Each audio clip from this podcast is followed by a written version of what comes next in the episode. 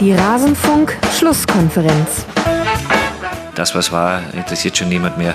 Deswegen freue ich mich jetzt auch schon wieder auf die kommende Saison, auf die neue Herausforderung, auf die neuen Spieler. Alles zum letzten Bundesligaspieltag.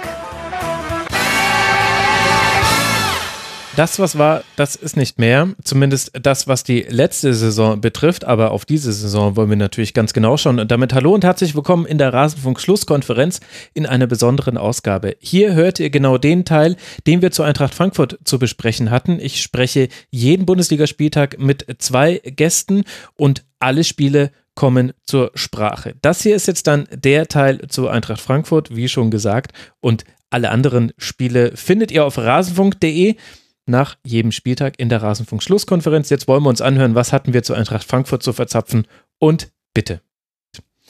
Und äh, damit äh, kommen wir jetzt zu einer Mannschaft, die nach diesem Spielplatz, äh, Spieltag auf Tabellenplatz 12 liegt und der anderen Mannschaft, die auf Tabellenplatz 4 liegt. Kundige Hörerinnen und Hörer werden herausgefunden haben, jetzt geht es um Schalke und um die Eintracht aus Frankfurt. Und für eben jene Eintracht setzte es die sechste Niederlage im achten Pflichtspiel seit dem 5 zu 1 gegen die Bayern. Gegen die Eintracht stellte Hütter, gegen Schalke stellte Hütter viel um. Doss durfte überraschend von Beginn an ran. Und ab der 66. Minute spielte man in Überzahl, da Nübel sich eine üble rote Karte holte, die er sich mehr als verdient hat. Trotzdem fiel aber kein Tor mehr. Bevor wir gleich ein bisschen länger mit dir, Basti, über die Eintracht sprechen, Jonas, an dich die Frage, was läuft denn dabei gerade bei Schalke besser als bei Frankfurt, dass man so ein Spiel dann gewinnt in Unterzahl? Das sind so, das ist, sind nicht zu erklärende Kleinigkeiten. Ne? Also das ist einfach Spielglück oder Ergebnisglück. Weil eigentlich ist es ein, aus meiner Sicht war es ein 50-50-Spiel. Mhm. Kann genauso gut äh, anders ausgehen. Damit steht es in einer Reihe mit vielen anderen Schalke 04 Spielen. Ähm, Schalke ist die haben einfach das, die haben in dieser Saison das Glück, dass sie für gute Leistungen dann halt auch oft drei Punkte kriegen. Mhm. Äh, die sind tabellarisch oder in den Punkten leicht überbewertet, finde ich, aber auch nicht schwer, sondern wirklich nur leicht. Und man kann es an Spielen wie dem eigentlich gestern ganz gut festmachen. Insgesamt ist eine gute Truppe einfach, ja, also eine Truppe, die Rückschläge wegsteckt. Ähm, es ist auch schon mhm. mehrfach in der Saison der Fall gewesen, dass die wirklich als Mannschaft einfach gut funktionieren. Also die spielen mit einer äh, Abwehr, die alles andere als 1A-Besetzung ist. Mhm. Ähm, verlieren dann McKenny, der also mit der wichtigste Bestandteil ja in dieser Mannschaft ist. Ja. Äh, dann den Torwart und kriegen es trotzdem ganz gut hin. Also richtig viel haben sie natürlich auch nicht zugelassen. Dann ist es eine Mannschaft, äh, die ist, die, die in der Lage ist, Fehler sofort zu bestrafen, ähm, was in der Bundesliga immer hilft.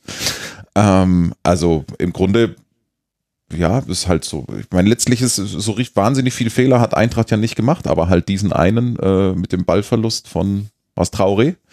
Touré, ja. Äh, Touré, Entschuldigung. Ähm, äh, einmal mit Touré in so und das dann halt einfach sofort bestraft mit äh, einem tollen Abschluss von, von Rahman. Mhm.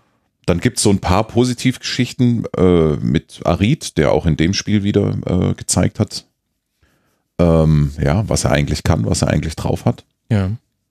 So, und klar, was weiß ich, wenn das Spiel noch 20 Minuten länger gegangen wäre, vielleicht hätte Frankfurt den Ausgleich erzielt, vielleicht aber auch nicht. Und das ist jetzt halt wieder eins von vielen, wie viele enge Ergebnisse haben sie so in den letzten Monaten? Ganz gern mal mit einem Tor Abstand. Bremen, Berlin, jetzt die SGE. Augsburg auch. Augsburg. Nuffset. Nuffset. Hast du was zu ergänzen, Basti? Nö, weiß nicht, mich erinnert das auch an dieses Tedesco-Schalke. So. Läuft halt. Mit dem Unterschied, dass es nicht immer nur Standardtore ja, sind. Genau. Also das ist, Ja, äh, gut. das sollte man schon sagen. Ähm, es ist Ich finde auch für die Verhältnisse, was du auf Schalke musst du halt trotzdem immer denken, wenn ich das halt mit den anderen Trainern vergleiche, immer, die dann sonst so da waren. Ich finde, der moderiert das schon ganz gut. Also ich habe jetzt von Schalke trotzdem dieses, du hast nicht mehr dieses Gefühl, da ist jetzt wieder Chaos, bla bla bla bla, sondern ich habe das Gefühl, der hat das einigermaßen im Griff. Der hat auch Spieler irgendwie in den Griff gekriegt, wo man es nicht mehr gedacht hätte. Also Harid zum Beispiel. Also ich habe trotzdem, ich habe jetzt nicht das allerbeste Bild von diesem Schalker Fußball, ich habe aber auch irgendwie kein schlechtes, sondern es ist trotzdem, ich habe so einen leicht positiven Ausschlag, wenn ich an Schalke denke, muss ich sagen. Ja, es ist halt ein sehr solider Fußballer. Schalke macht Ja, keine verrückten das ist Dinge ein mehr. sehr gutes Wort Unter, dafür, unter genau. Tedesco haben sie vor allem in der letzten Saison dann sehr hektisch reagiert und haben dann auch taktisch äh, verrückte Dinge gemacht, mit komischem Anlaufverhalten, mit komischen Umstellungen, auch, auch ähm, im zentralen Mittelfeld und da hat dann viel nicht funktioniert. Und jetzt macht äh, Schalke wieder viel die einfachen Dinge, die sogenannten Grundtugenden. Also es wird wahnsinnig viel gelaufen. Es wird erstmal geguckt, dass man kein Tor fängt, bevor man guckt, ob man ein Tor erzielen kann. Jeder ist in der Abwehrarbeit mit, mit eingebunden. Es gibt keinen, der einfach nur vorne rumhängen darf. Und alle Spieler machen das dann aber auch. Und ausgehend von dieser sehr breiten Basis setzt man dann aber halt auch nach vorne Akzente, hat da ein bisschen Spielglück in manchen Spielen, hat da aber auch die Qualität, eben solche Chancen reinzumachen. Also in der Partie gegen, gegen Frankfurt hätte ja sogar Burgstaller mit etwas mehr Glück sogar noch auf 2 zu 0 gestellt in Unterzahl. Es war auch so eine Szene, wo nicht viele Mannschaften eine Chance draus kreieren, aus so einem Schuss aus 18 Metern einfach und dann klatscht er halt an den Pfosten und da hätte Renault keine Chance gehabt. Und diese, diese vielen kleinen Dinge macht eben Schalke gut und es ist eben weniger hektisch und weniger aktionistisch auch noch, als man es zum Teil unter Tedesco hatte, wo eben auch Spieler verschoben wurden. Also jetzt zum Beispiel spielt ein Otschipka da in Innenverteidigung, nachdem McKenny sich verletzt hat und Miranda kommt auf einmal, auf einmal darf man Miranda mal sehen und mal gucken, wie gut oder schlecht ist der denn jetzt eigentlich. Und es wird aber viel weniger thematisiert und Schalke muss immer noch viel improvisieren, aber irgendwie wirkt das Ganze unaufgeregter, als es in der Tedesco-Zeit war, weil da glaube ich an, weil der vielleicht also gefühlt hat der vielleicht auch einfach zu viele taktische Informationen mitgegeben und die Mannschaft überfrachtet. Und bei David Wagner wirkt das jetzt alles wieder sehr viel einfacher, strukturierter und dann eben mit so ein paar Faktoren, die wir jetzt alle schon genannt haben, führt das dann eben zu einer viel, viel, viel solideren Saison mit weniger Ausschlägen nach oben und nach unten. Ja, aber ich ganz ehrlich, wenn die sich jetzt im Winter überlegen sollten, ich weiß nicht, wie die Situation ist, sich noch einen richtig geilen Stürmer zu holen, dann können die tatsächlich auch auf dem Platz bleiben, wo die jetzt sind, glaube ich. Gut, und da weiß man ja gar nicht, wen man nehmen soll. Also es hat keinen Stürmern, die im Winter bezahlbar sind. Also ich kenne zumindest einen, der in Mailand nicht allzu zufrieden ist. Stimmt. Ja, Kann man sich den leisten, Basti? Aber äh, äh, es muss natürlich Elfmeter geben, finde ich. Äh, also ja, das, Anderthalb Mal. Ähm, also zumindest einer von beiden. Wenn du zwei Ja, 50 genau. Nummern hast, dann gib halt eine. äh, finde ich schon, dass das äh, zu erwähnen ist. Dann ist es natürlich auch für Frankfurt total unglücklich gelaufen, weil es auch nur eine vermeintliche Überzahl ist, weil Toro, glaube ich, noch einen Bewegungsradius von äh, anderthalb Metern hatte und eigentlich Mit dem auch konnte das, ich mich sehr gut identifizieren. Also der verletzte Toro, der ist immer noch besser als Das ich kommt hin. Genau. Aber so vom Laufaufwand her. aber mir, Toro ja. macht im Übrigen eigentlich das 1-1. Also wenn Ja. der Da fällt, dem äh, fällt das Ding vor die Füße, Ja, genau, der kann sich er- einfach nicht aber mehr er kann- hat aber halt er- einfach zwei halt kaputte, nicht. das war Ja, schon das tragisch. war ja. tragisch. Man hat auch richtig gesehen, wie er auf den Ball runterguckt und sich so denkt, verdammt, wie kann ich den jetzt reinmachen? Ja, Ja, ist, äh, das ist, das ist schon, also da kommt halt auch einfach viel zusammen. Ähm, aber ich finde, also ich ist mir trotzdem, mir ist nicht ganz klar, wie es äh, für das zweite Kabak-Halten äh, kein, äh, keinen Elfmeter geben konnte. Den muss Frankfurt dann auch erstmal noch reinmachen, aber das sind halt alle diese Fügungen. Dann ist Frankfurt da in Überzahl, aber nicht wirklich, äh, Mhm. die halt im Moment oft für Schalke äh, ja, zum, zum Sieg führen. Was ja den Blick ganz gut auf die Eintracht lenkt, Basti. Also wir hatten viele Veränderungen in diesem Spiel. Dost konnte überraschenderweise vom Beginn an spielen. Chandler durfte mit ran. Die, die hintere Reihe mit Touré, Hinteregger, Endika haben wir so auch noch nicht gesehen in der Saison. Und Toro durfte endlich mal auch mal wieder zeigen, was er so drauf hat.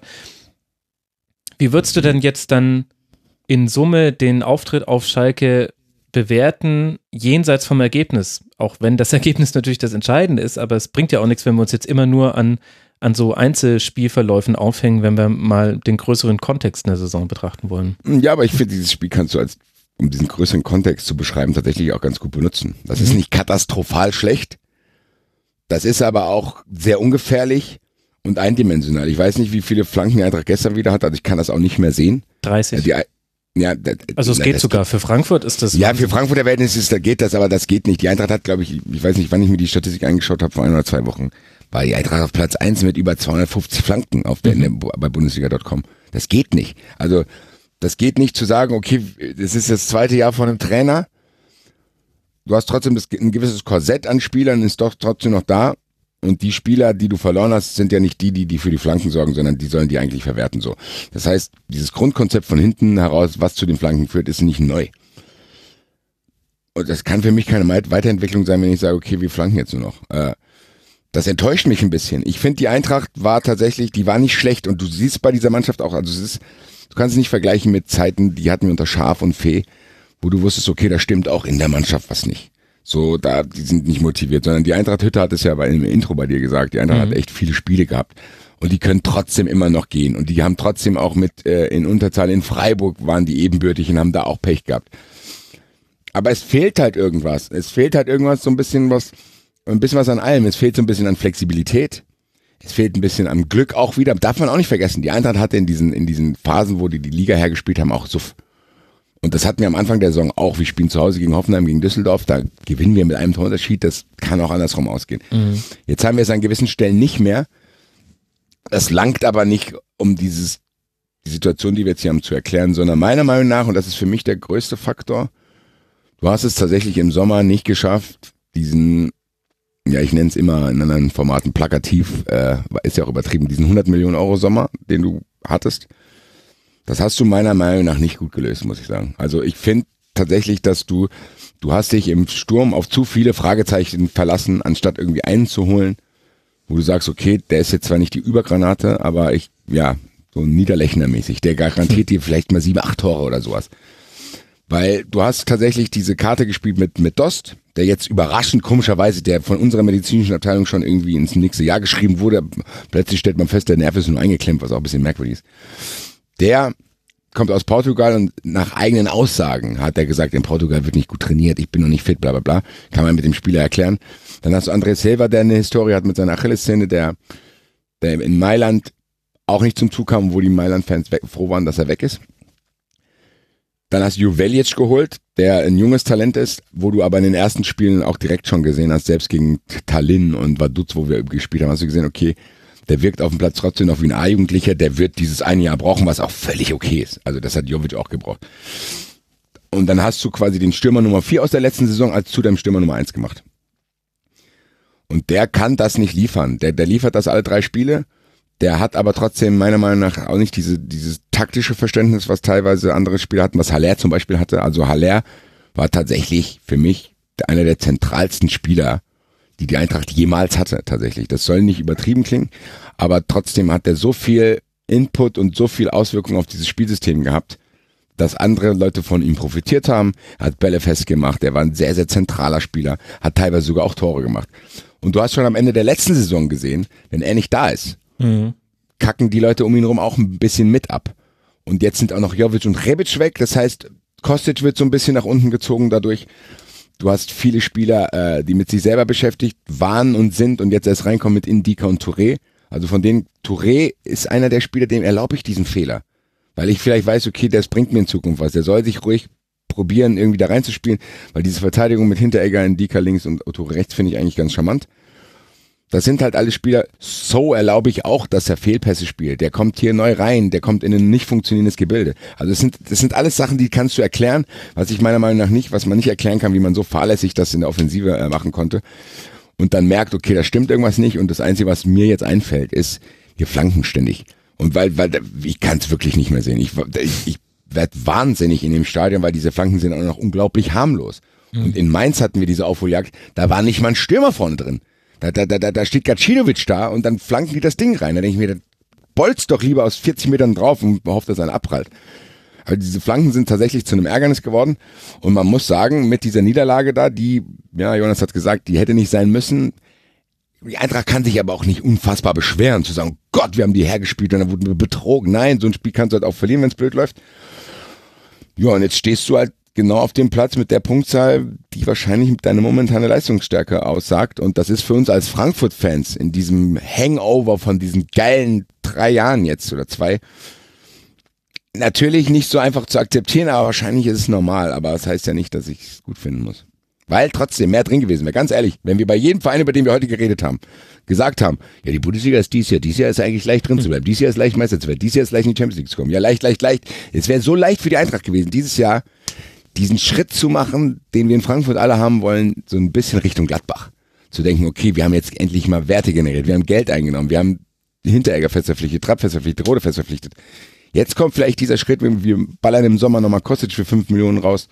äh, 50 Millionen, 5 Millionen, sorry, äh, 50 Millionen raus und dann gucken wir, dass wir die Kaderbreite so stabil qualitativ hochhalten, dass wir vielleicht wirklich ein Verein sind, der nie mehr unter Platz 10 rutscht. So, was heißt nie mehr, aber zumindest so von der, von der, von, vom Spirit her und von den äh, Möglichkeiten, die man hat. Klar kannst du dann auch mal Elfter werden, aber so, dass du dich da vorne einfach festhackst. So wie die Hertha das in der Liga gemacht hat, machst du das unter den Top 10.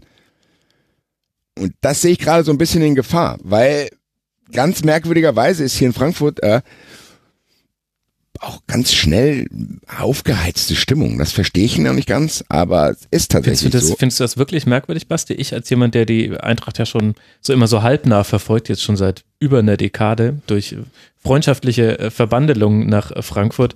Für mich ist das genauso wie die Eintracht, wie ich sie immer erlebt habe. Auch das Umfeld der Eintracht, ehrlich gesagt. Hm, Ja, aber dann erinnere dich an die Zeit mit Bruchhagen und Funkel. Also da ist, da ist nicht viel Hektik ausgebrochen bei irgendwelchen Sachen, muss ich sagen. Ja, weil also da ja auch Ende. quasi, also das war ja, weil die zwei zwar einen soliden Job gemacht haben, aber in, weil sie halt Eintracht Frankfurt sowohl sportlich wie auch finanziell konsolidiert haben. Also das war halt einfach diese Phase, in der die Ja. Eintracht wie so ein Tier auf der Straße war, bei dem du mit dem Stock erst noch dran gehst, um zu gucken, zuckt es noch oder Die Eintracht, die Eintracht war tatsächlich auch mal wie die Hertha. Das fällt Ja. mir nicht leicht, das zu sagen. Nee, ähm, ja klar, na, nein.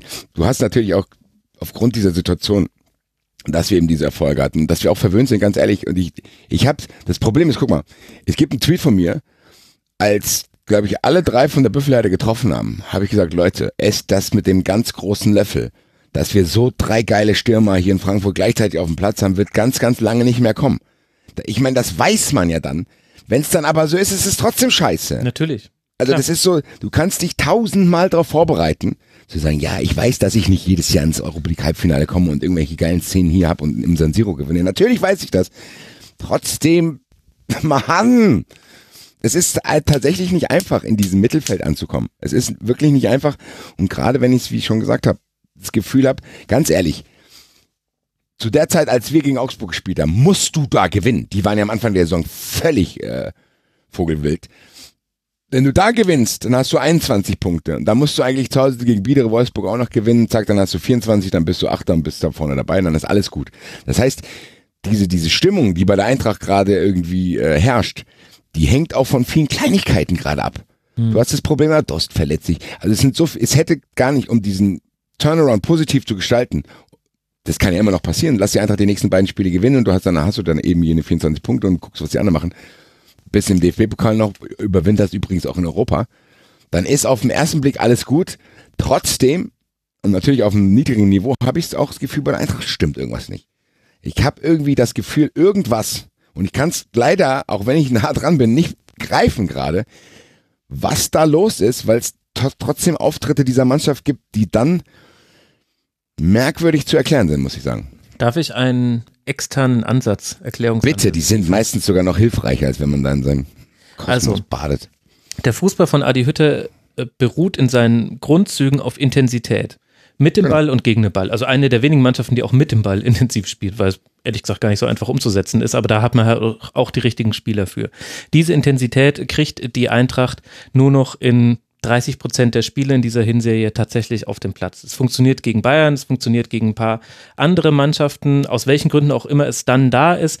Fakt ist auf jeden Fall, man kann sich nicht davon lösen, dass die Intensität nicht von allen Spielern getragen wird in allen Spielen. Damit fehlt einer der wesentlichen Faktoren, der Eintracht so erfolgreich gemacht hat in der letzten Saison und der auch das ist, was Arti Hütter sehen möchte und woraufhin auch im Grunde alles ausgelegt ist. Also alles ist ausgelegt auf den Ballgewinn, auf das Umschalten, auf das schnelle Spiel über den Flügel.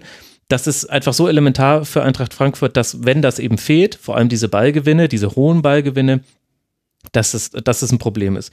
Und gleichzeitig sieht man aber auch, dass nicht bei jedem Spieler diese Intensität in den Spielen fehlt, sondern es gibt deutliche Ungleichgewichte in der Mannschaft zwischen eben zum Beispiel einem Philipp Kostic, einem Martin Hinteregger und der Art und Weise, wie die den Fußball spielen, auch im 28. Pflichtspiel in dieser Hinserie und eben anderen Spielern, wie zum Beispiel Da Costa, wie auch Kamada, wie So, ohne dass ich jetzt sagen will, es liegt an diesen einzelnen Spielern, aber du Ja, siehst, ja, weiß, dass es quasi nicht mehr aus einem Guss ist. Und jetzt Ja.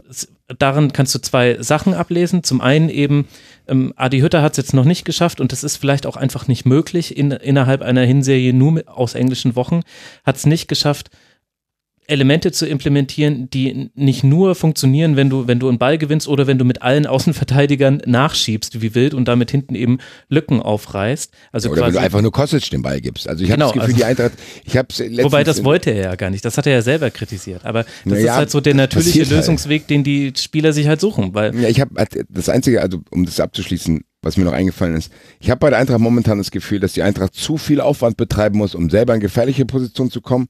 Und man muss gegen die Eintracht zu sehr, sehr wenig Aufwand betreiben, um gegen die Eintracht in gefährliche Ja, weil die Eintracht halt zu längere kommen. Wege gehen muss. Weil es halt Ja. in der letzten Saison, ich habe jetzt die Statistik dazu nicht da, aber in der letzten Saison war es meiner Meinung nach viel häufiger so, Ballgewinn rund um die Mittellinie oder sogar schon in der gegnerischen Hälfte und dann zack nach vorne.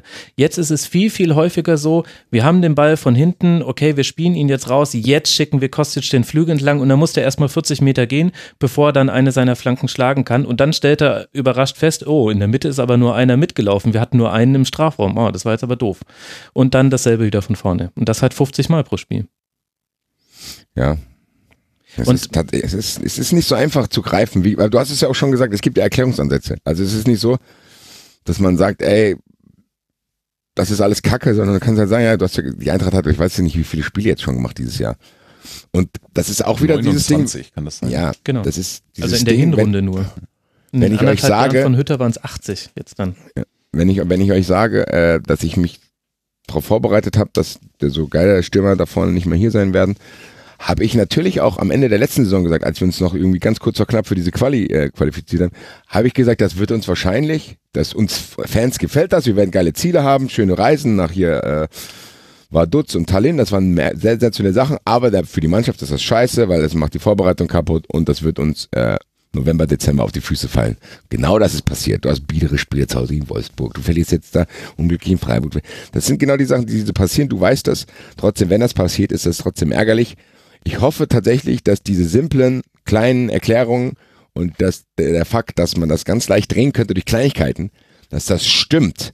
Und mein latentes Gefühl, was wahrscheinlich trotzdem auch durch meinen Präventivpessimismus begründet ist, ich hoffe nicht, dass da was Elementares nicht stimmt. Da habe ich trotzdem so eine 15-prozentige Angst. Ich habe trotzdem irgendwie Angst, dass irgendwas innerhalb dieses Kaders nicht stimmt. Aber wie gesagt, das ist wahrscheinlich nur, weil ich eh übertrieben Angst habe, weil es mir halt so viel bedeutet. Ich glaube, du musst dir keine Sorgen machen. ich, ich, ich weiß nicht, ich sehe das irgendwie. Ich habe gerade überlegt, wie ich deinen Gesichtsausdruck deuten Ich sehe das total gelassen. Ich, äh, kann Genau ich so natürlich du auch. gerade Ja, geguckt, das ja. ist, ist, ist mir klar. Äh, ich sehe das total gelassen. Die Eintracht hat ist viel, viel weiter als noch vor zwei Jahren. Viel, viel weiter. Das sind einfach Werte geschaffen worden. Das ist nach wie vor eine gute Mannschaft. Natürlich ist es eine totale Ochsentour.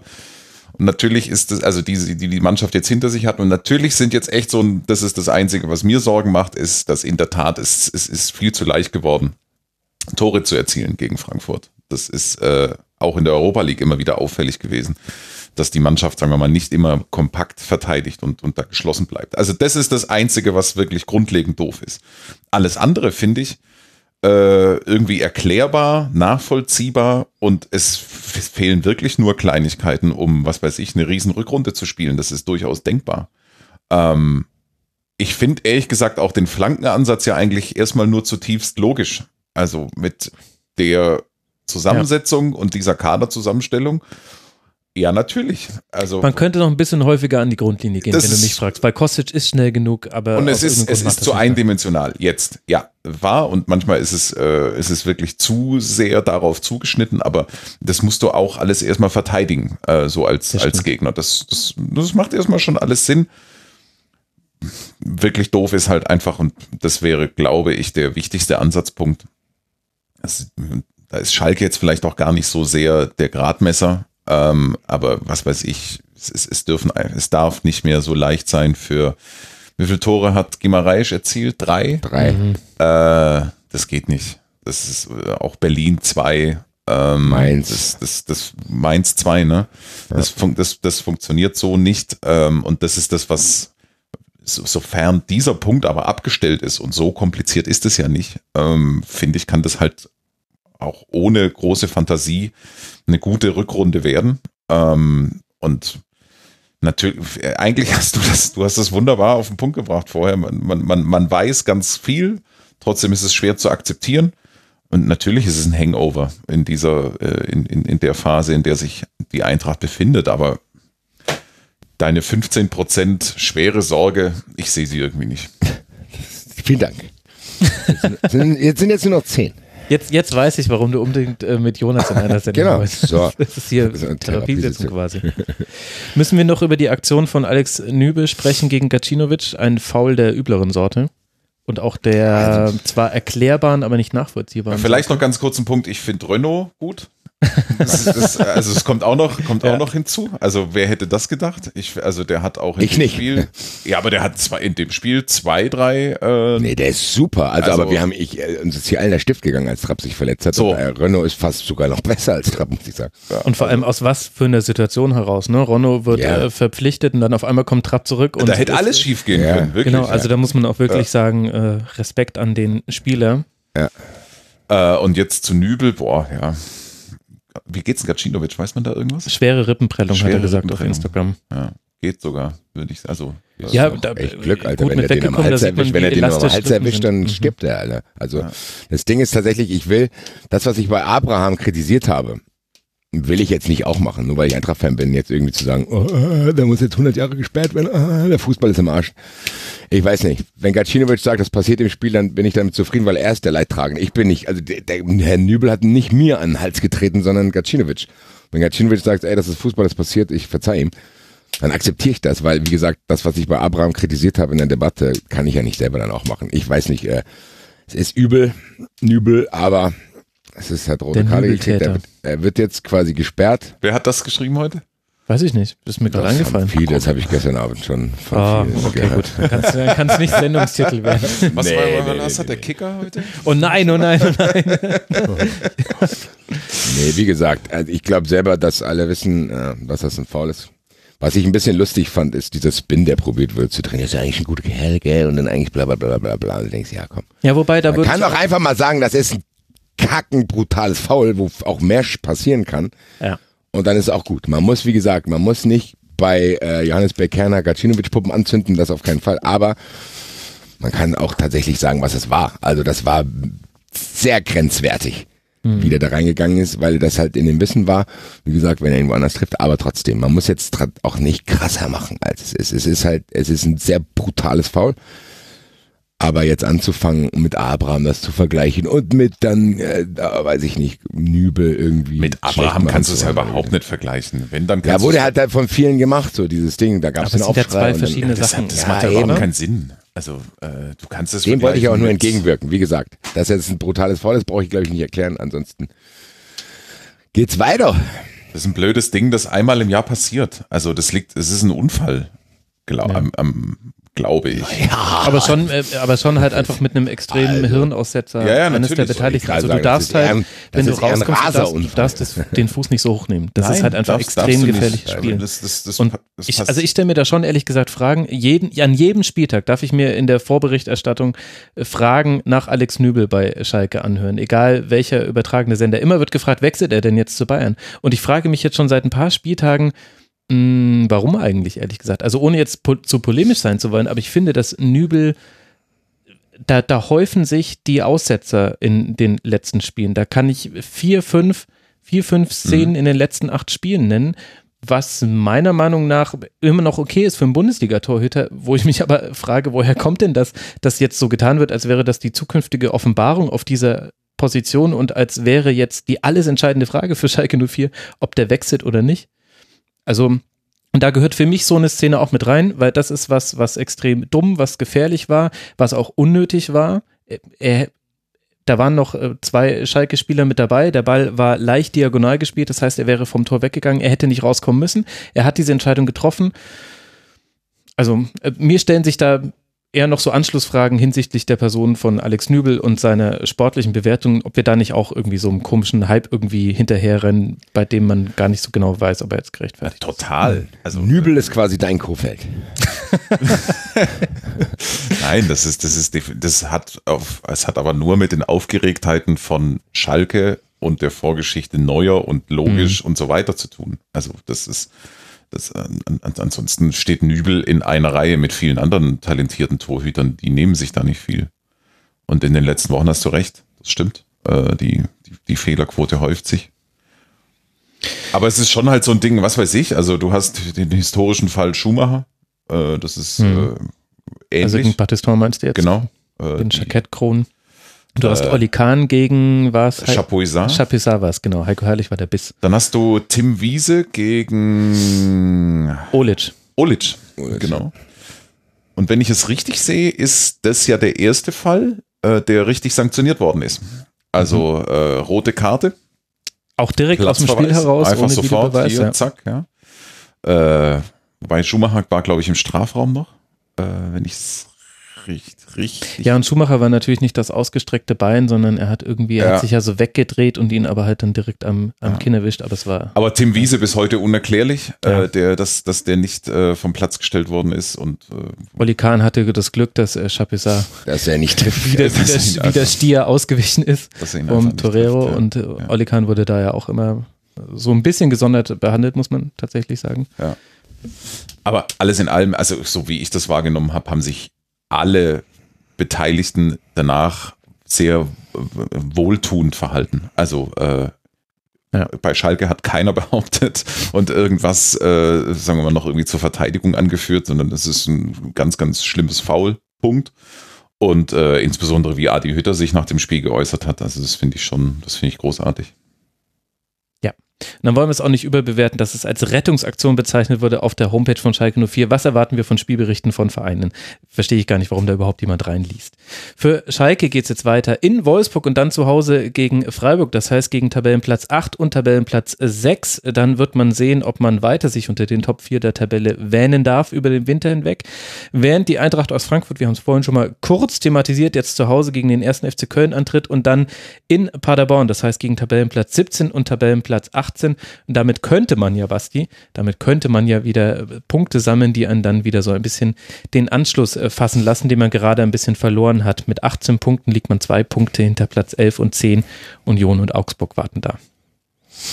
Ja, kann natürlich aber auch beides verloren gehen und aus einer Kleinigkeit eine Großigkeit machen. Naja, schauen wir mal. Ich dachte, wir hätten dir den Präventivpessimismus genommen, aber so ganz, das geht halt dann doch nicht nicht in so lange- einer das halben lange Therapie. Das, Da müssen wir nochmal eine Sitzung vereinbaren. ja, auf jeden Fall. Dann äh, lasst uns in der äh, Tabelle weiter nach oben gehen. Da landen wir beim FC Augsburg und bei der TSG aus Hoffenheim. Das war das Freitagabendspiel, in dem Hoffenheim genau einmal aufblitzen ließ, welchen Fußball es zu spielen imstande ist, nämlich beim 1 zu 1 von Sko in der 14. Minute. Sehr, sehr schöne Kombination mit jeweils nur einem Kontakt und dann abgeschlossen mit einem und damit endet unser Teil zu Eintracht Frankfurt aus der dieswöchigen Rasenfunk-Schlusskonferenz. Wenn euch auch die anderen Spiele interessieren oder der Schwerpunkt, den wir reihum auf jeden Verein einmal legen in der Bundesliga-Saison, nein, sogar häufiger als einmal, dann könnt ihr gerne auf rasenfunk.de mal in die aktuellste Schlusskonferenz reinhören. Es gibt außerdem noch das zeitlose Tribünengespräch und immer wieder Kurzpässe im Rasenfunk findet also jeder etwas, der sich für Fußball interessiert und der Lust auf das Medium Podcast hat. Ich danke für eure Aufmerksamkeit, würde mich freuen, wenn ihr auch an anderer Stelle mal reinhört. Bis bald mal wieder hier im Rasenfunk. Macht's gut. Ciao.